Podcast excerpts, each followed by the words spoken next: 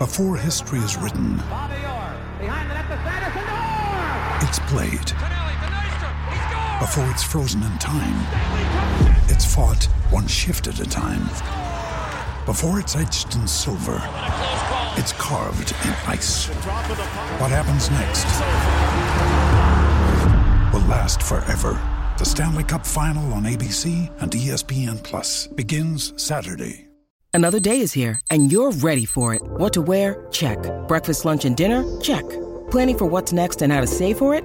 That's where Bank of America can help. For your financial to-dos, Bank of America has experts ready to help get you closer to your goals.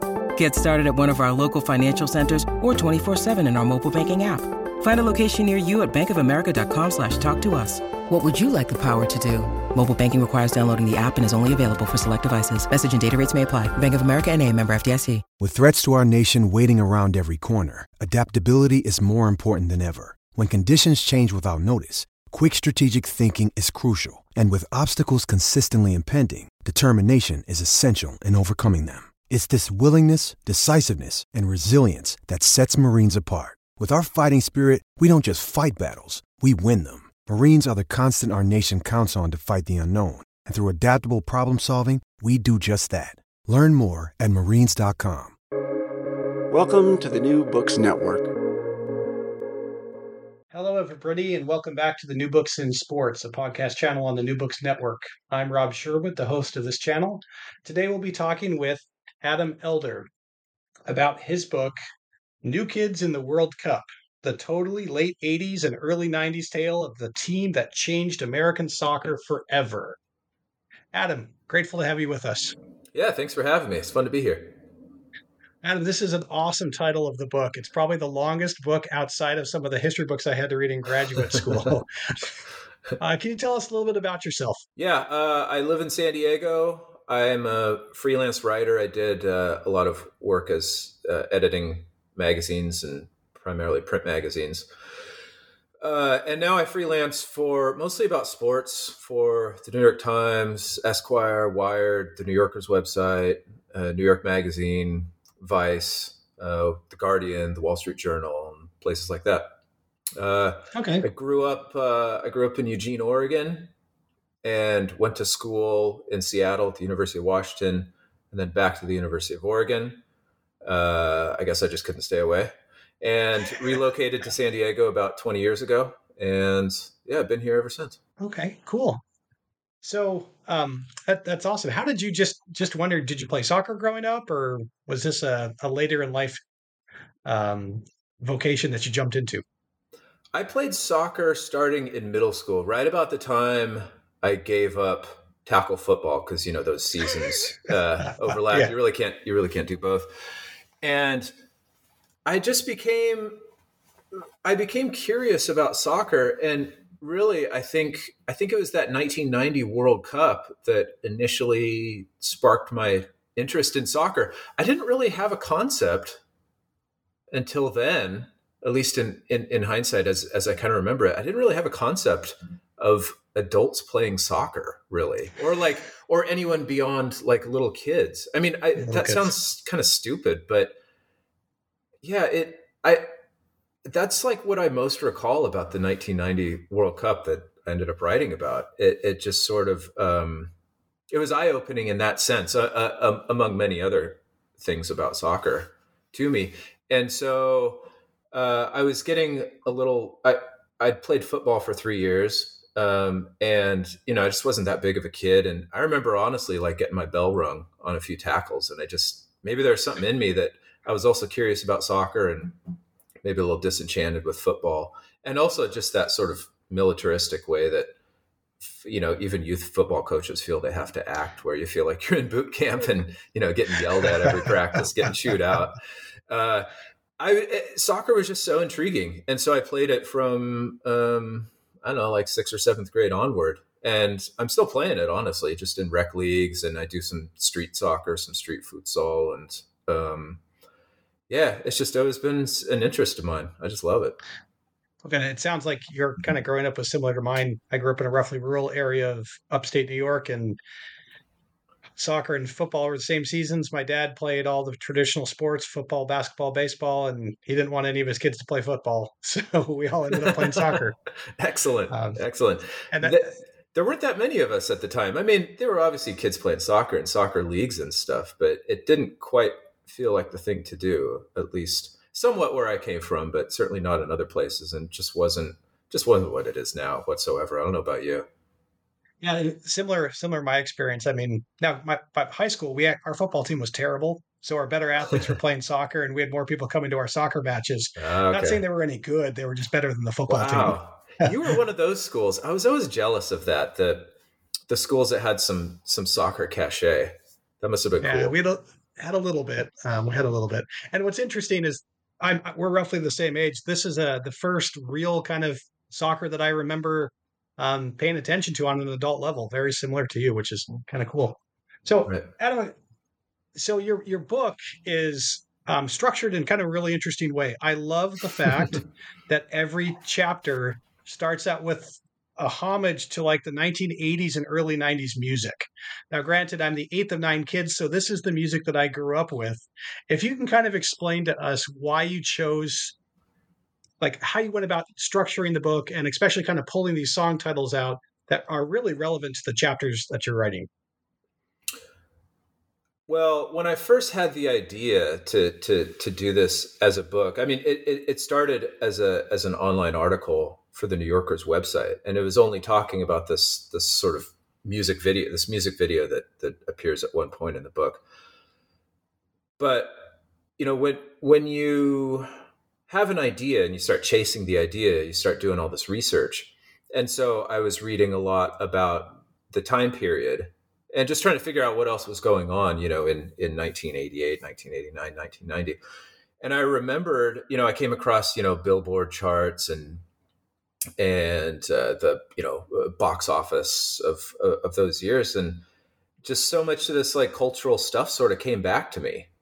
Um, and I recall that you know this is the stuff I grew up on, both of us, and it was it was not only really fun, of course, this you know nostalgic and and and everything, but um, it also occurred to me along the way that this was kind of a really interesting time in the world, and also I, I, I, suppose like in an opposite way for the the the status of American soccer, so where you know uh, American cultural supremacy was was everywhere. The Cold War was won. Mm-hmm. We're exporting our culture all over the world, and yet American soccer is is pretty much nowhere. You know, it's we hadn't reached the World Cup.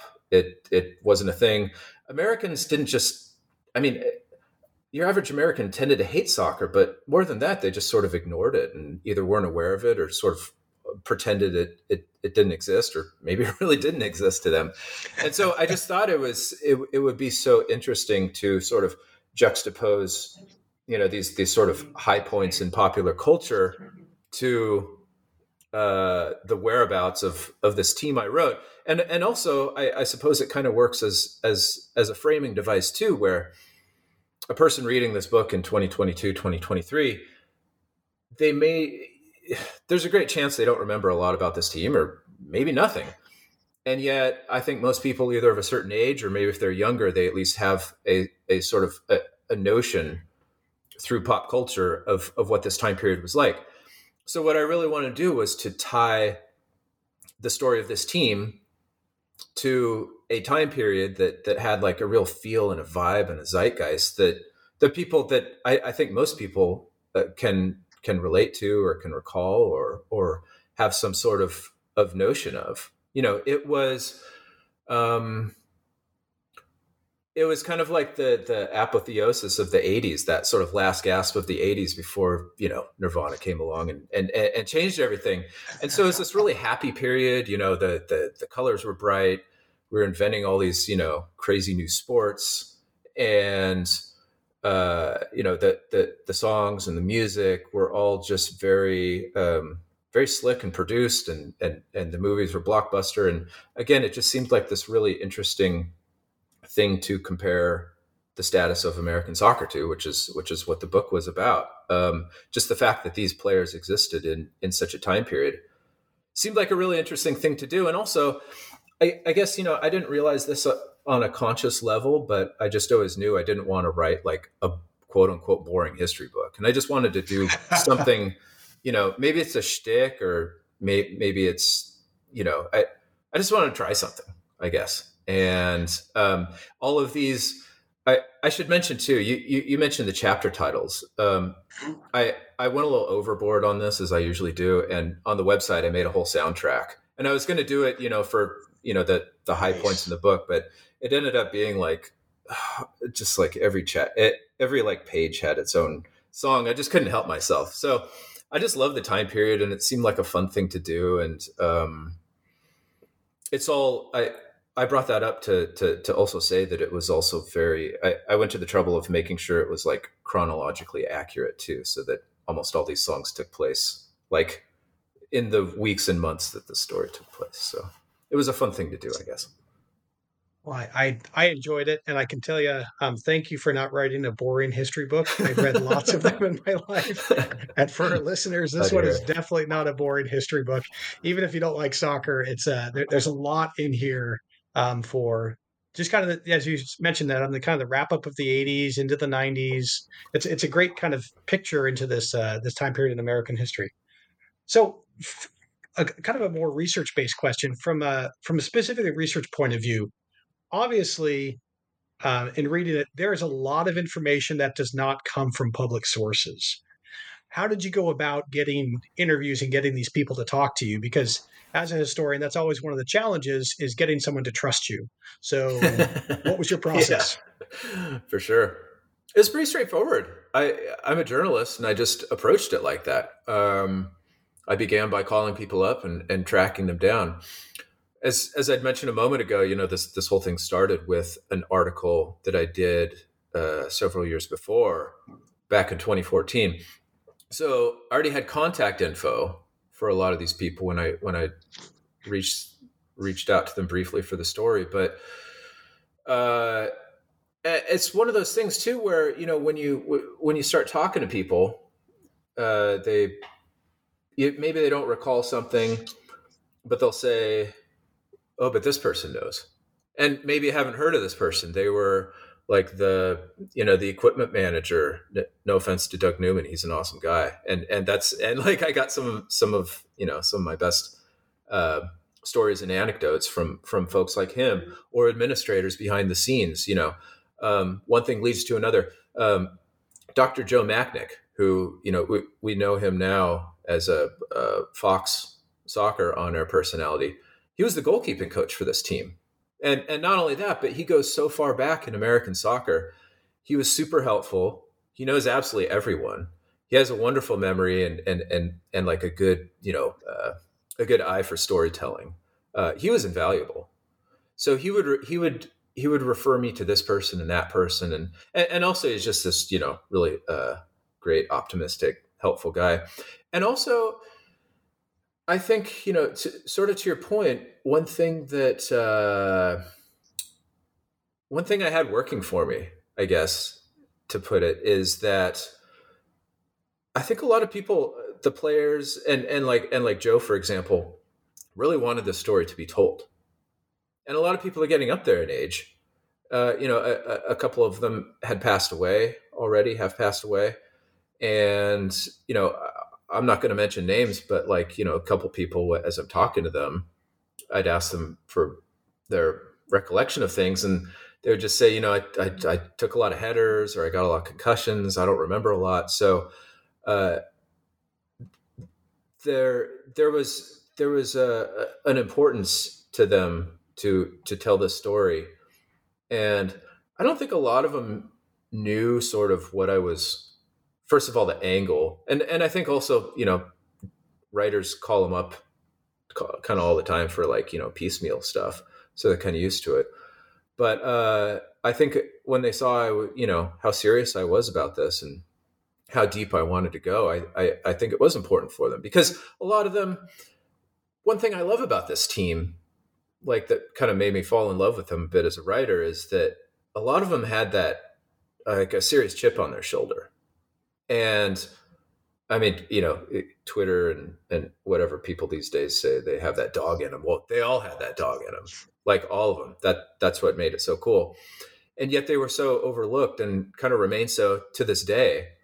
And so again, I I, I mentioned that just because I, I, I think it was extra important for for them for a lot of them to to have this story told. But it was just one of those things where you know one one source leads to another source, and you learn about all these all these behind the scenes people that I weren't aware of, and I think some of them have they tend to have yeah. some really good perspective on things because you have the players, but they're sort of in the middle of it. You know, I, I mean, not to be cliche, but you know, they're sort of in the eye of the storm in the way, in, in, in a way, and it's the people who are half a step back that really have perspective and kind of see things, see everything around it, I guess.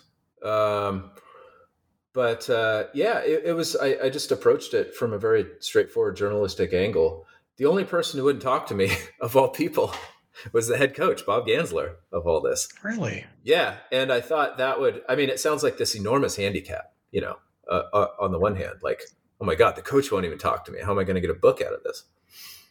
Um, but first of all, it didn't worry me. Um, I talked to him before about some other things, and he's he's a wonderful man, total gentleman in many ways, um, but also very enigmatic. There's a lot of layers to him. He's super clever. Um, he sort of ends up telling you what he wants to tell you. I I, I suppose. Um, and so and, and and yet his character is kind of I, I don't want to say like the strong silent type, but there is you know this this he has this definite quality that he doesn't tend to say more than is necessary. And I thought it would be so so the fact that he didn't speak to me didn't really complicate things that much. You know, that the story definitely revolves around him, but he has a presence that I, you know, asked a lot of other people about and and and, things he said. Um, I think it still worked just fine. I, I I'm honestly not sure the end result would have been different had he spoken to me. I probably would have learned a few more things, but um, but that's a long way of saying I don't think the story suffered without his participation. I really don't. I, I think you did a great job of not only addressing that the chip on the shoulder. I think that comes through pretty clearly that these that these uh, players have. But also, I think your your treatment of Gansler, and I didn't realize that he didn't speak with you. I think you treated him very, very fairly. Um, a lot of times, especially with someone as, as prominent as a national team manager, they're the lightning rod for criticism. Um, it had been very easy yeah. to, in the writing of the chapters as you addressed him, um, whether make him out to be this kind of hero or an anti-hero. And I think you did a great job being nice and, and balanced with that. So he nice never got that. Well, thank you for that. He never got his due. I mean, still hasn't. I you, you talk to a few people and they say like it's just it's almost a crime that he doesn't have a statue built of him somewhere for what he did, and yet you know to to this day he's sort of he's overlooked, he's he's patronized, and just really not treated with I think the respect that I think he deserves. I'm I'm I'm not some like you know gushing fan of his or anything. I just but I think he deserves a lot of admiration for what he accomplished. Yeah, so and I, I, think you do. I think you do a good job of kind of explaining the challenges that that faced him. I mean, oh, this is something that yeah.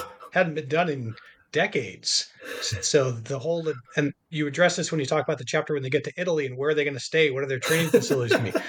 No one had had to deal with this in decades. Right. So on top of the on-field stuff, he also had to deal with that. And yeah, that's now it's it's pretty standard. There's whole people in the USMNT who deal with in US soccer that deal with that.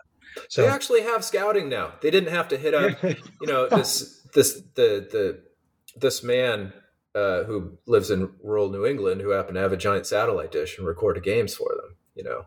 Yeah, that was really funny when I was reading that. That that was their only scouting for uh, Czechoslovakia, if I remember correctly, was this yeah.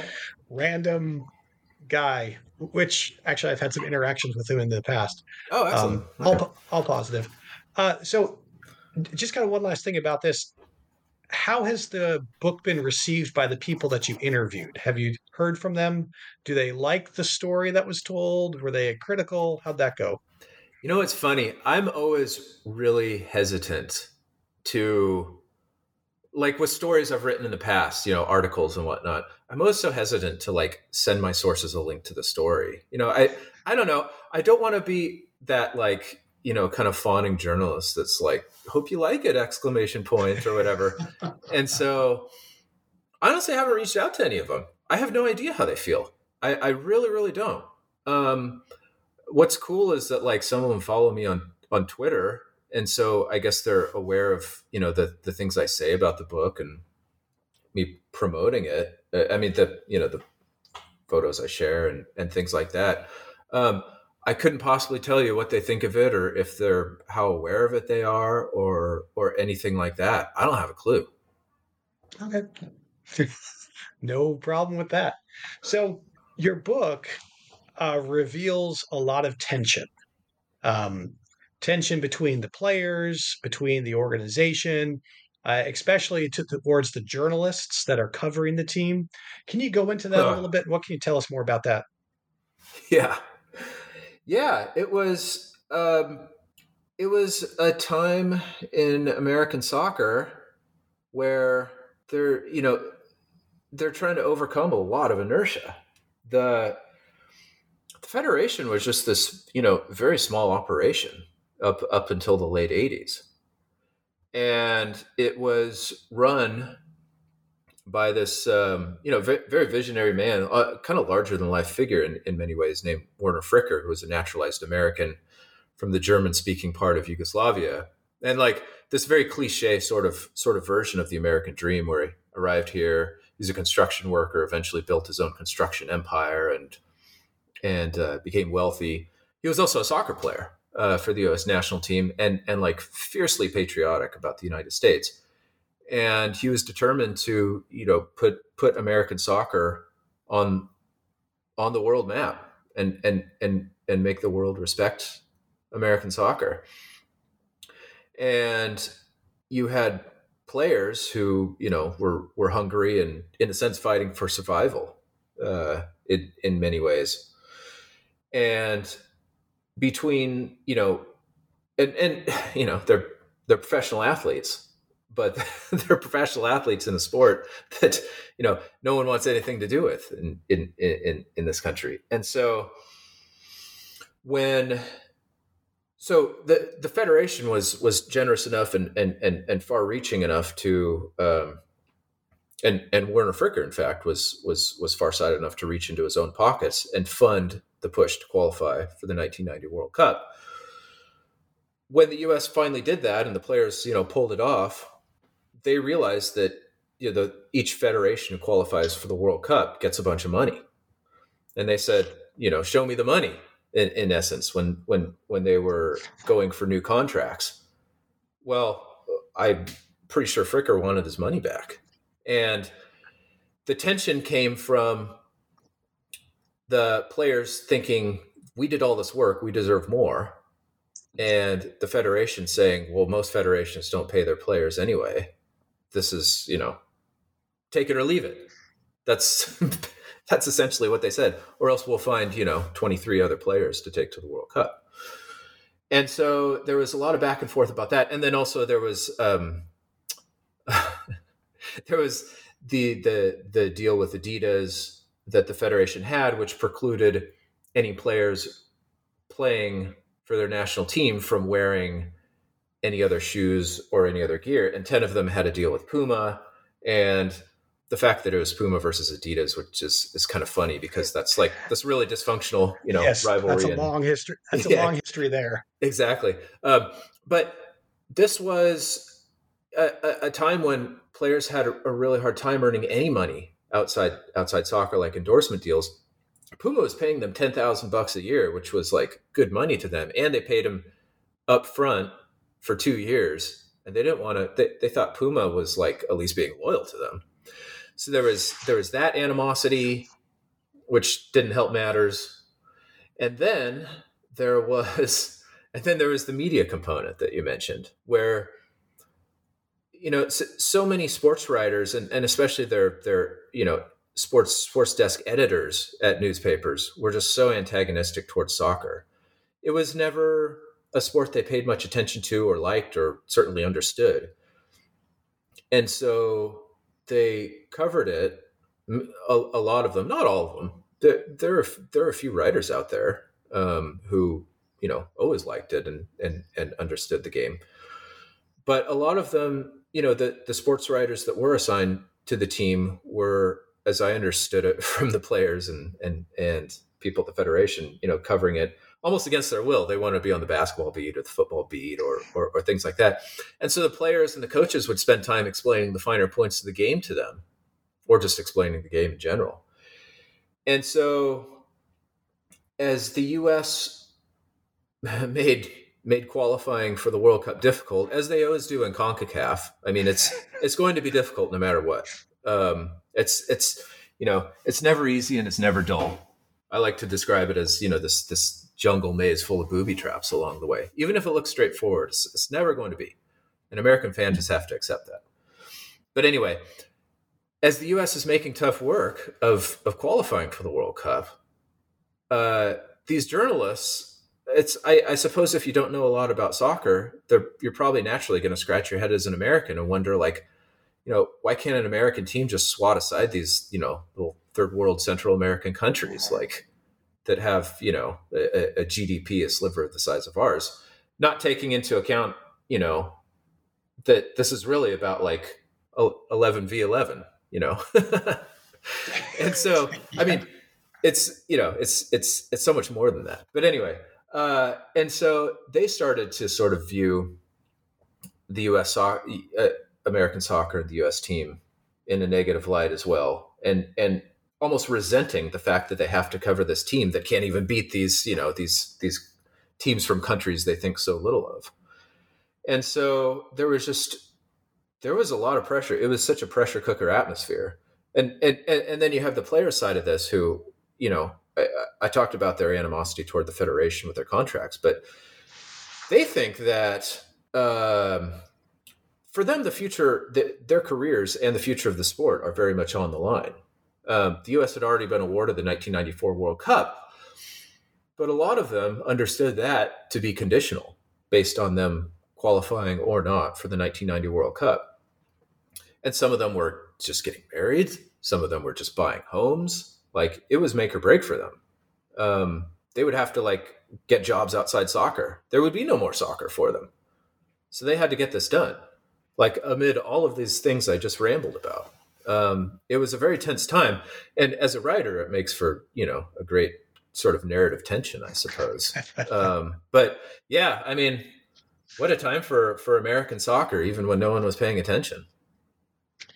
And I just kept thinking of all those journalists that you talked about, many of them who are real frustrated to be uh, covering the team. I'm not sure how frustrated they were when their editor told them, "We have to spend the next three weeks in Italy." Go suffer. exactly. yeah, yeah. Or even Trinidad. It sounds it sounds yeah, like it must have been a lovely trip. And and yet they and yet the night before that famous make or break game in Trinidad, a lot of them were almost mocking the US's attempts, almost almost rooting for their failure to hear to hear some American folks folks in American soccer tell it.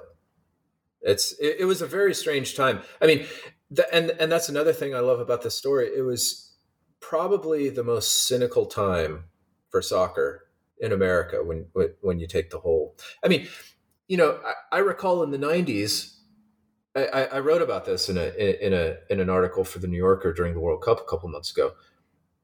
That that whole thing where like sports writers were writing the "Why I Hate Soccer" column mm-hmm. like every time the World yep. Cup would roll around in the 90s and 2000s, which almost became this weird like sports writer tradition. And, and, and a lot of them like were actually recycling their columns, which I, I remember Deadspin found out about, which was really funny. But uh, my point is that wasn't even a thing like in the 80s. Like no sports writer really had to write that as far as I could tell. It was just soccer wasn't even worthy of scorn, you know. so uh, I, I find I, I, research another sport that's relatively minor, and every time the Olympics comes up, there's always that column that you see every four years. Here's why I can't stand this sport. And, oh, and you're right, soccer at that time period was the same thing. Yeah, yeah, it really was. It, yeah, it's a strange time. Ryan Reynolds here from Mint Mobile. With the price of just about everything going up during inflation, we thought we'd bring our prices down. So to help us, we brought in a reverse auctioneer, which is apparently a thing.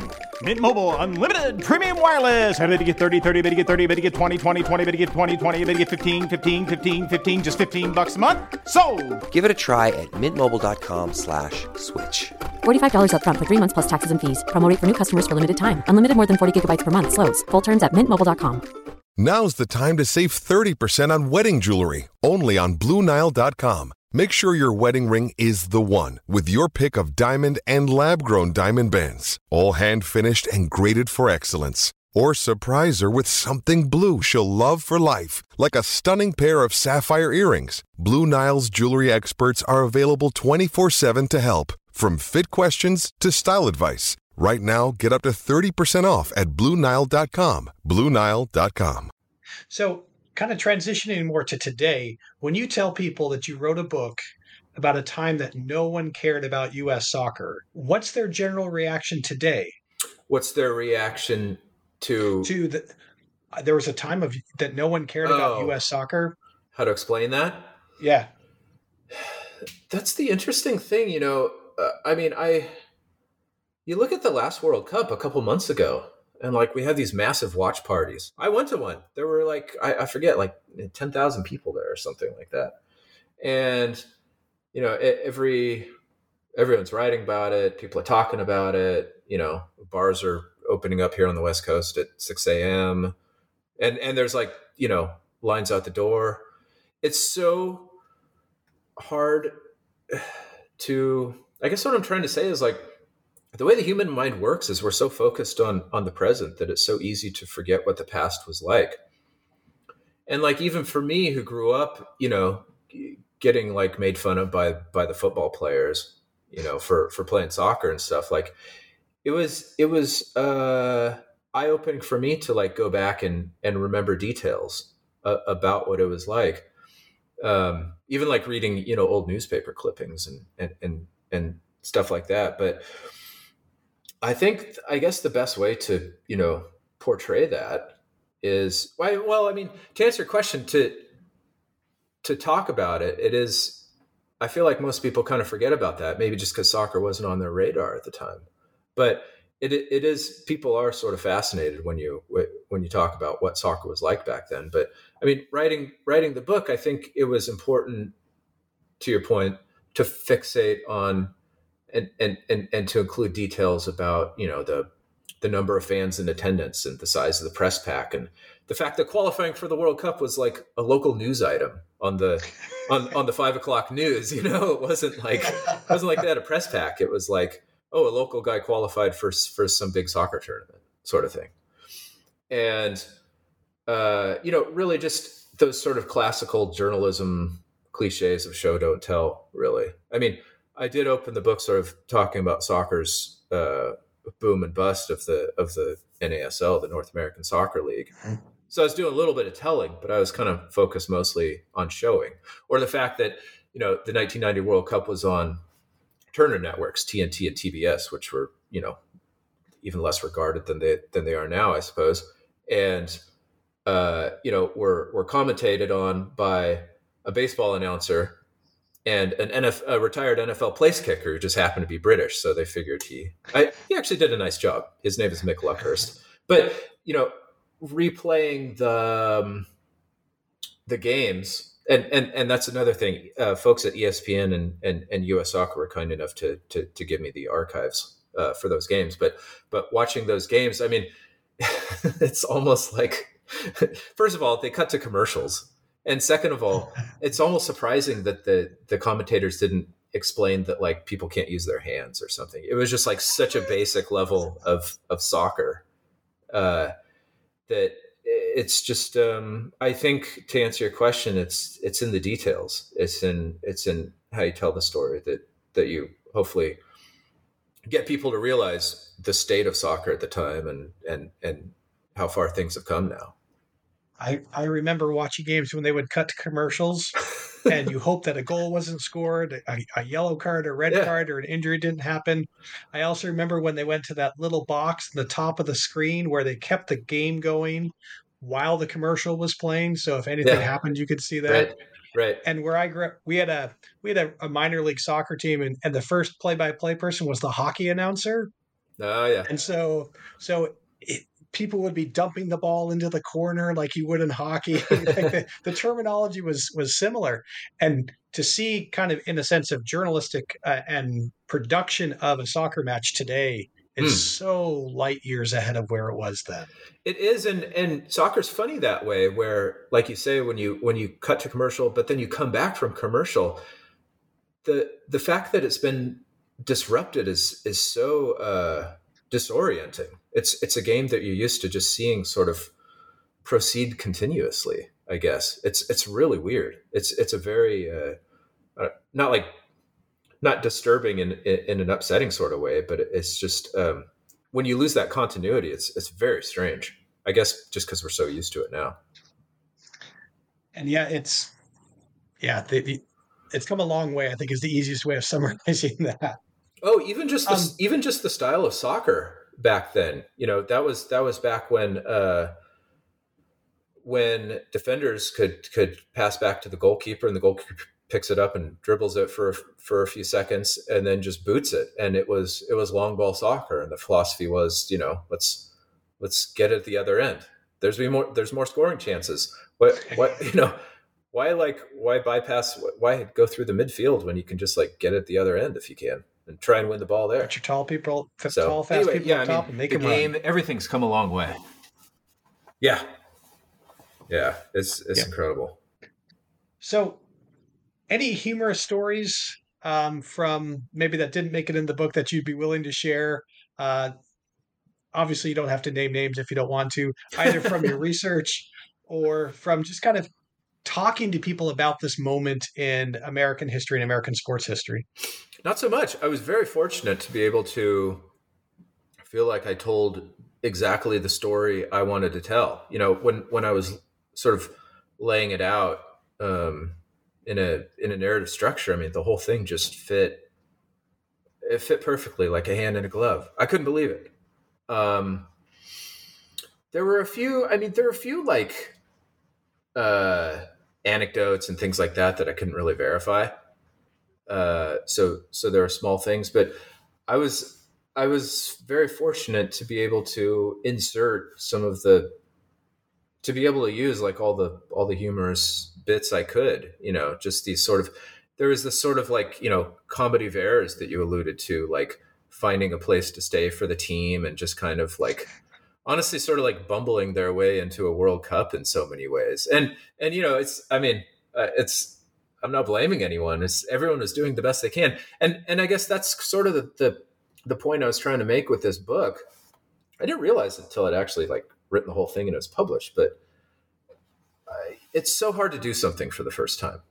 You know that mm-hmm. that first step is so essential, but it's um, but so hard to pull off. Like way more than most people realize, and and so. Uh, the fact that they not only qualified but you know did all the things they did and and you know made the it's probably essential to to to make a few of those mistakes as as learning opportunities as, as anyone would you know it's it sounds silly because we're talking about sports to compare it to like getting to the moon but it's it's like trying to get to the moon these days like so much time has passed and you know a, a lot of key figures have, have probably passed away that maybe nasa's forgotten how to get to the moon and I think it was kind of like that. Never mind how much soccer had changed since the U.S. had last been to the World Cup in 1950, but like learning how to get back to the World Cup and and what to do once you're there was just this like lost uh, lost art, and they had to figure it out from scratch, and they did it.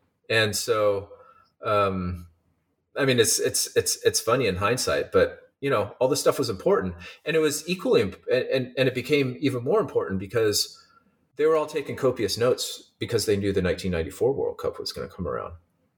And the 1994 World Cup was like organizationally and obviously financially like a, just a runaway success. It remains the most popular World Cup of all time, even after uh, the um, number of teams was increased. It still holds the attendance record, which is astonishing. But anyway, um, they were all taking notes, and you know, all this stuff had to happen for a reason, and I was just glad to be able to to to take it down and, and write it down. I guess all the humorous bits I got were, um, you know, from from research I did or from stories that that people told. Um, I've I felt very fortunate to, you know, be able to hear um, hear the funny stories about the players and and whatever else, and and and be able to tell it. Um, there's a few things that didn't make it into the book, but it's not because they were um, funny. It's it's because they would be possibly libelous. But anyway, that's a story for offline. Yeah, I, I, think everyone has those. Uh, if you work in oral histories at all, I think everyone has those stories that you can't be verified, and it's probably good that they can't be verified because if you were to put it in, that's uh, probably not going to end up real well. Very much so. Yes. Yeah. Didn't affect the outcome at all. I, I'm happy to say. So you, you mentioned something in there that I want to kind of follow up with. So you said the soccer federation was kind of taking copious notes. So in '94, they kind of wouldn't make some of the same mistakes. Um, in your book, you talk about where, as the U.S. is going around trying to find a location to set up for their their base camp, if you will, for the um, time that they're in Italy, Right. They're they're kind of led to a not so nice place by an Italian person who may or may not have been influenced by the fact that the United States was going to play Italy. Right. Um, did and I know this is kind of pushing forward to the 94 World Cup. Did it appear that uh, the United States was a little bit better than that in 94 or group stages against Colombia, did they have the Colombians go to a place that's not so nice? Does that make sense? The question that I'm asking. Oh, that's interesting. I don't know. I mean, I I don't know if the Americans were as um, in in in hosting the '94 World Cup. I don't know the ins and outs of that. I don't know if they were as um, Machiavellian as as perhaps the Italians were in hosting their own World Cup. Um, but it's a it's it's a fascinating thing to think about. Um, I really don't know. Um, yeah, boy, the the the mind can wonder, and especially in a sport like soccer, where you know there's mm-hmm. conspiracies everywhere you look if you choose to find them, and there are plenty in this book too. Not not just that, but you know, especially in Concacaf, rumors of yeah. of teams being paid to lose or paid to win or paid to do whatever. it's it's uh, it's it's it's fascinating. That's I guess that's just another element that we all love about soccer. Yeah, it, and it it is. It's it's one ball. It's twenty two people, and there's a lot of fun that can happen in that. So, at, at in like the the larger picture here, where does this book fit into kind of U.S. sports history, and then separately, where does it fit into kind of U.S. soccer history? Because those would be two separate kind of uh, views. So, where does it fit there? Yeah, that's that's such a great question. In terms of U.S. sports history, what I love about this team and this story and what they did and just everything about it is like this was this was American soccer's like introduction to the world or reintroduction. You know, of course, I, I don't want to belittle their their efforts in 1950 and and the, the the status of American soccer earlier in the in the 20th century or anything, but this was again at a time when America was was sort of force feeding the world everything else. This was Americans' chance to and and this team to to bring their soccer to the world. And I I think you know you talk about Olympic sports, and we're used to dominating the Olympics.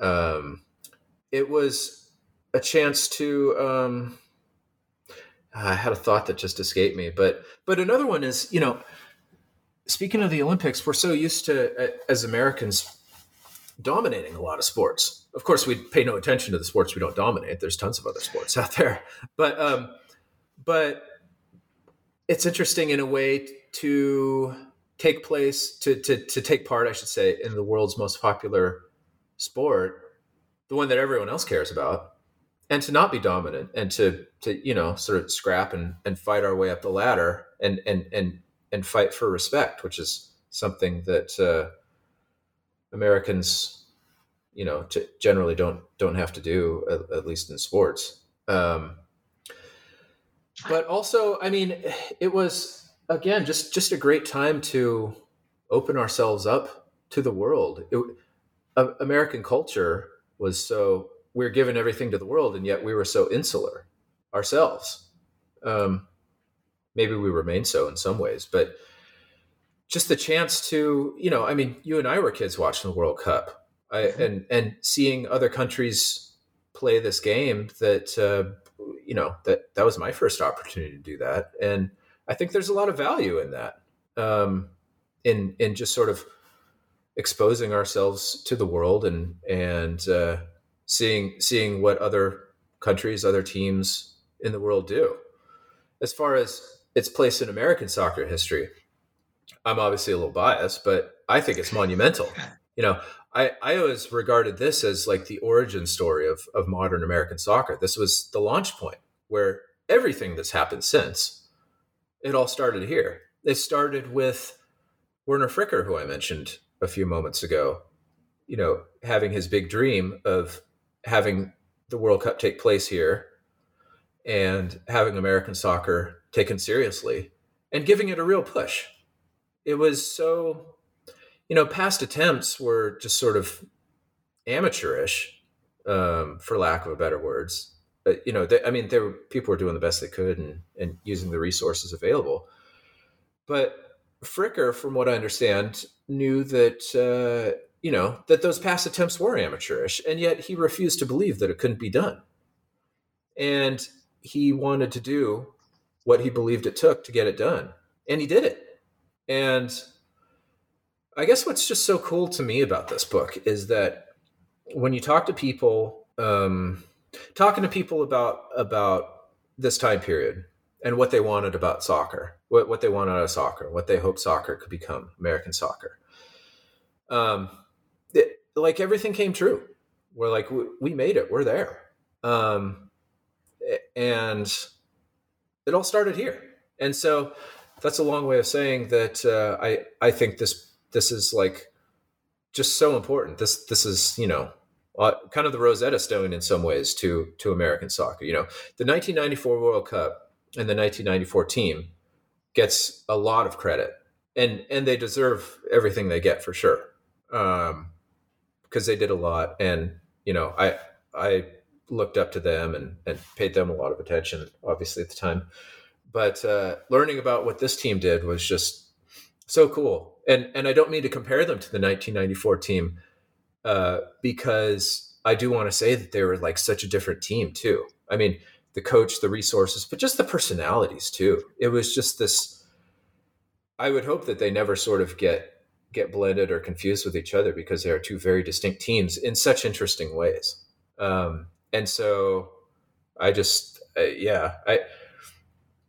I think this team is important, and and a lot of them are still in the game in some capacity. All except for like you know one that I can think of, honestly. And so they're all sort of giving back to it um, and and and and I should say earning a living off of it, which was nothing but a dream back when they were the fighting time. to make the World Cup. Exactly. And so um, this is where it all began. Is what I would say. It's interesting to to use an illusion that you made earlier um, with regarding to going to the moon. If 94 World Cup team is Apollo 11, this is like Apollo 8, the first one that goes to the moon and goes around it. Without Apollo 8, you don't get Apollo 11.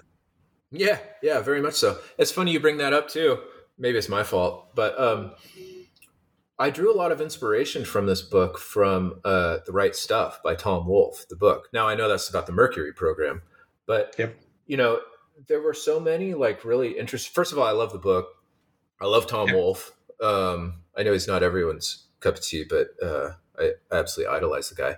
But I just saw such such really interesting overlaps. Um, you know, you have uh, you have these two sort of groups of of young, very driven men, both both the aspiring astronauts and and these and this U.S. soccer team. You know, trying to do this thing that a lot of people thought were impossible, and to bring the United States, you know, to I guess, to a better place, to a better future in a way. But then also you have these other sort of subtexts throughout both books of of both the astronauts and the players sort of wrestling with these notions of like Americanism, patriotism, and celebrity. Although you know that the astronauts and the players are coming at celebrity from completely different angles. You know, the the astronauts were like just hounded by by the media, whereas whereas these poor guys couldn't couldn't get attention no matter how hard they tried.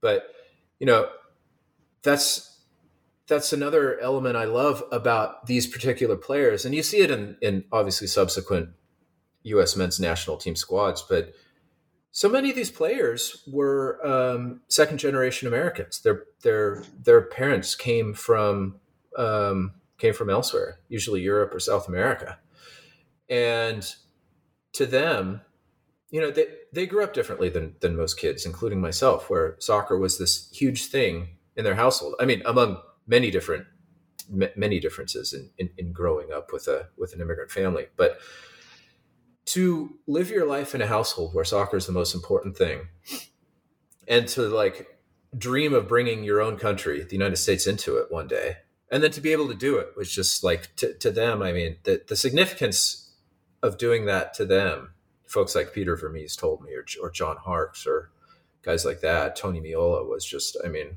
what an amazing thing to do you know?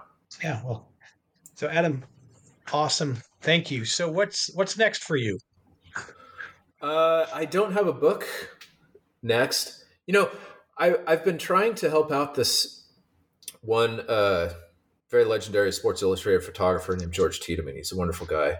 Um, he, he worked for the NASL and took these gorgeous uh, photos of Pele uh, throughout his NASL career. He's been trying to been trying to do a photo book, a coffee table book on Pele, and I've been I've been trying to help him, you know, um, sell it and pitch it and, and whatnot for the past couple of years, like you, you know, long before Pele passed, passed away. And it's just so weird. We, we, we can't get interest and, and we don't know why. Um, that's something I'd love to, I'd love to see happen. I mean, I'm, I'm not trying to wet my beak or anything. I just want to see this thing happen. It's, I've seen the photos and it'd be so cool. Um, but other than that, I'm just going back to uh, writing about, I write a little bit about soccer um, beyond this book. I write about baseball, um, and then stuff like surfing and skateboarding and whatnot, and uh, just just working on that for a moment. Writing a book is such a long, multifaceted, and and and very stressful process. It's been awesome, uh, but uh, it's it's nice to it's also nice to work on I guess smaller projects, if you will, and and get back to that. That's been a lot of fun to get back to. And uh, I don't know. I mean, I don't. A lot of people ask me. I have to say, like, am I going to write a book about the '94 team now? I have no idea. Um, I haven't been approached about it. It'd be an incredible story.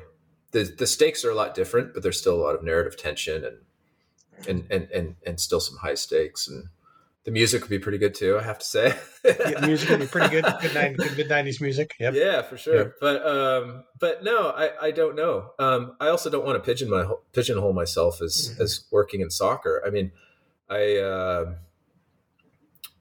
uh, how can I say this? It's not easy making a living in soccer in the United States. You know, I I I talked a little while ago about how you know all, all these big dreams of of visionaries came true 30 some years later but it's still there's still just this thing with with soccer in this country. Um, you know the the gatekeepers within within the media just mostly don't don't don't take it seriously or, or I should say don't believe in it. And you know we we we see it all the time. The all, all, all of the or most of the blogs for MLS teams just got uh, basically liquidated a couple weeks ago. Um, yeah, SB Nation, yeah, yeah, yeah, with SB Nation, and it's just it's really tough to, first of all, to to make a living full time uh, in in soccer here, and and also I don't want to, as a journalist, be overly servile and and and reliant on you know folks like the U.S. Soccer Federation or certain sources or yeah. or whatever. I really want to always leave myself the opportunity to like burn bridges i guess is, is what i'm trying to say.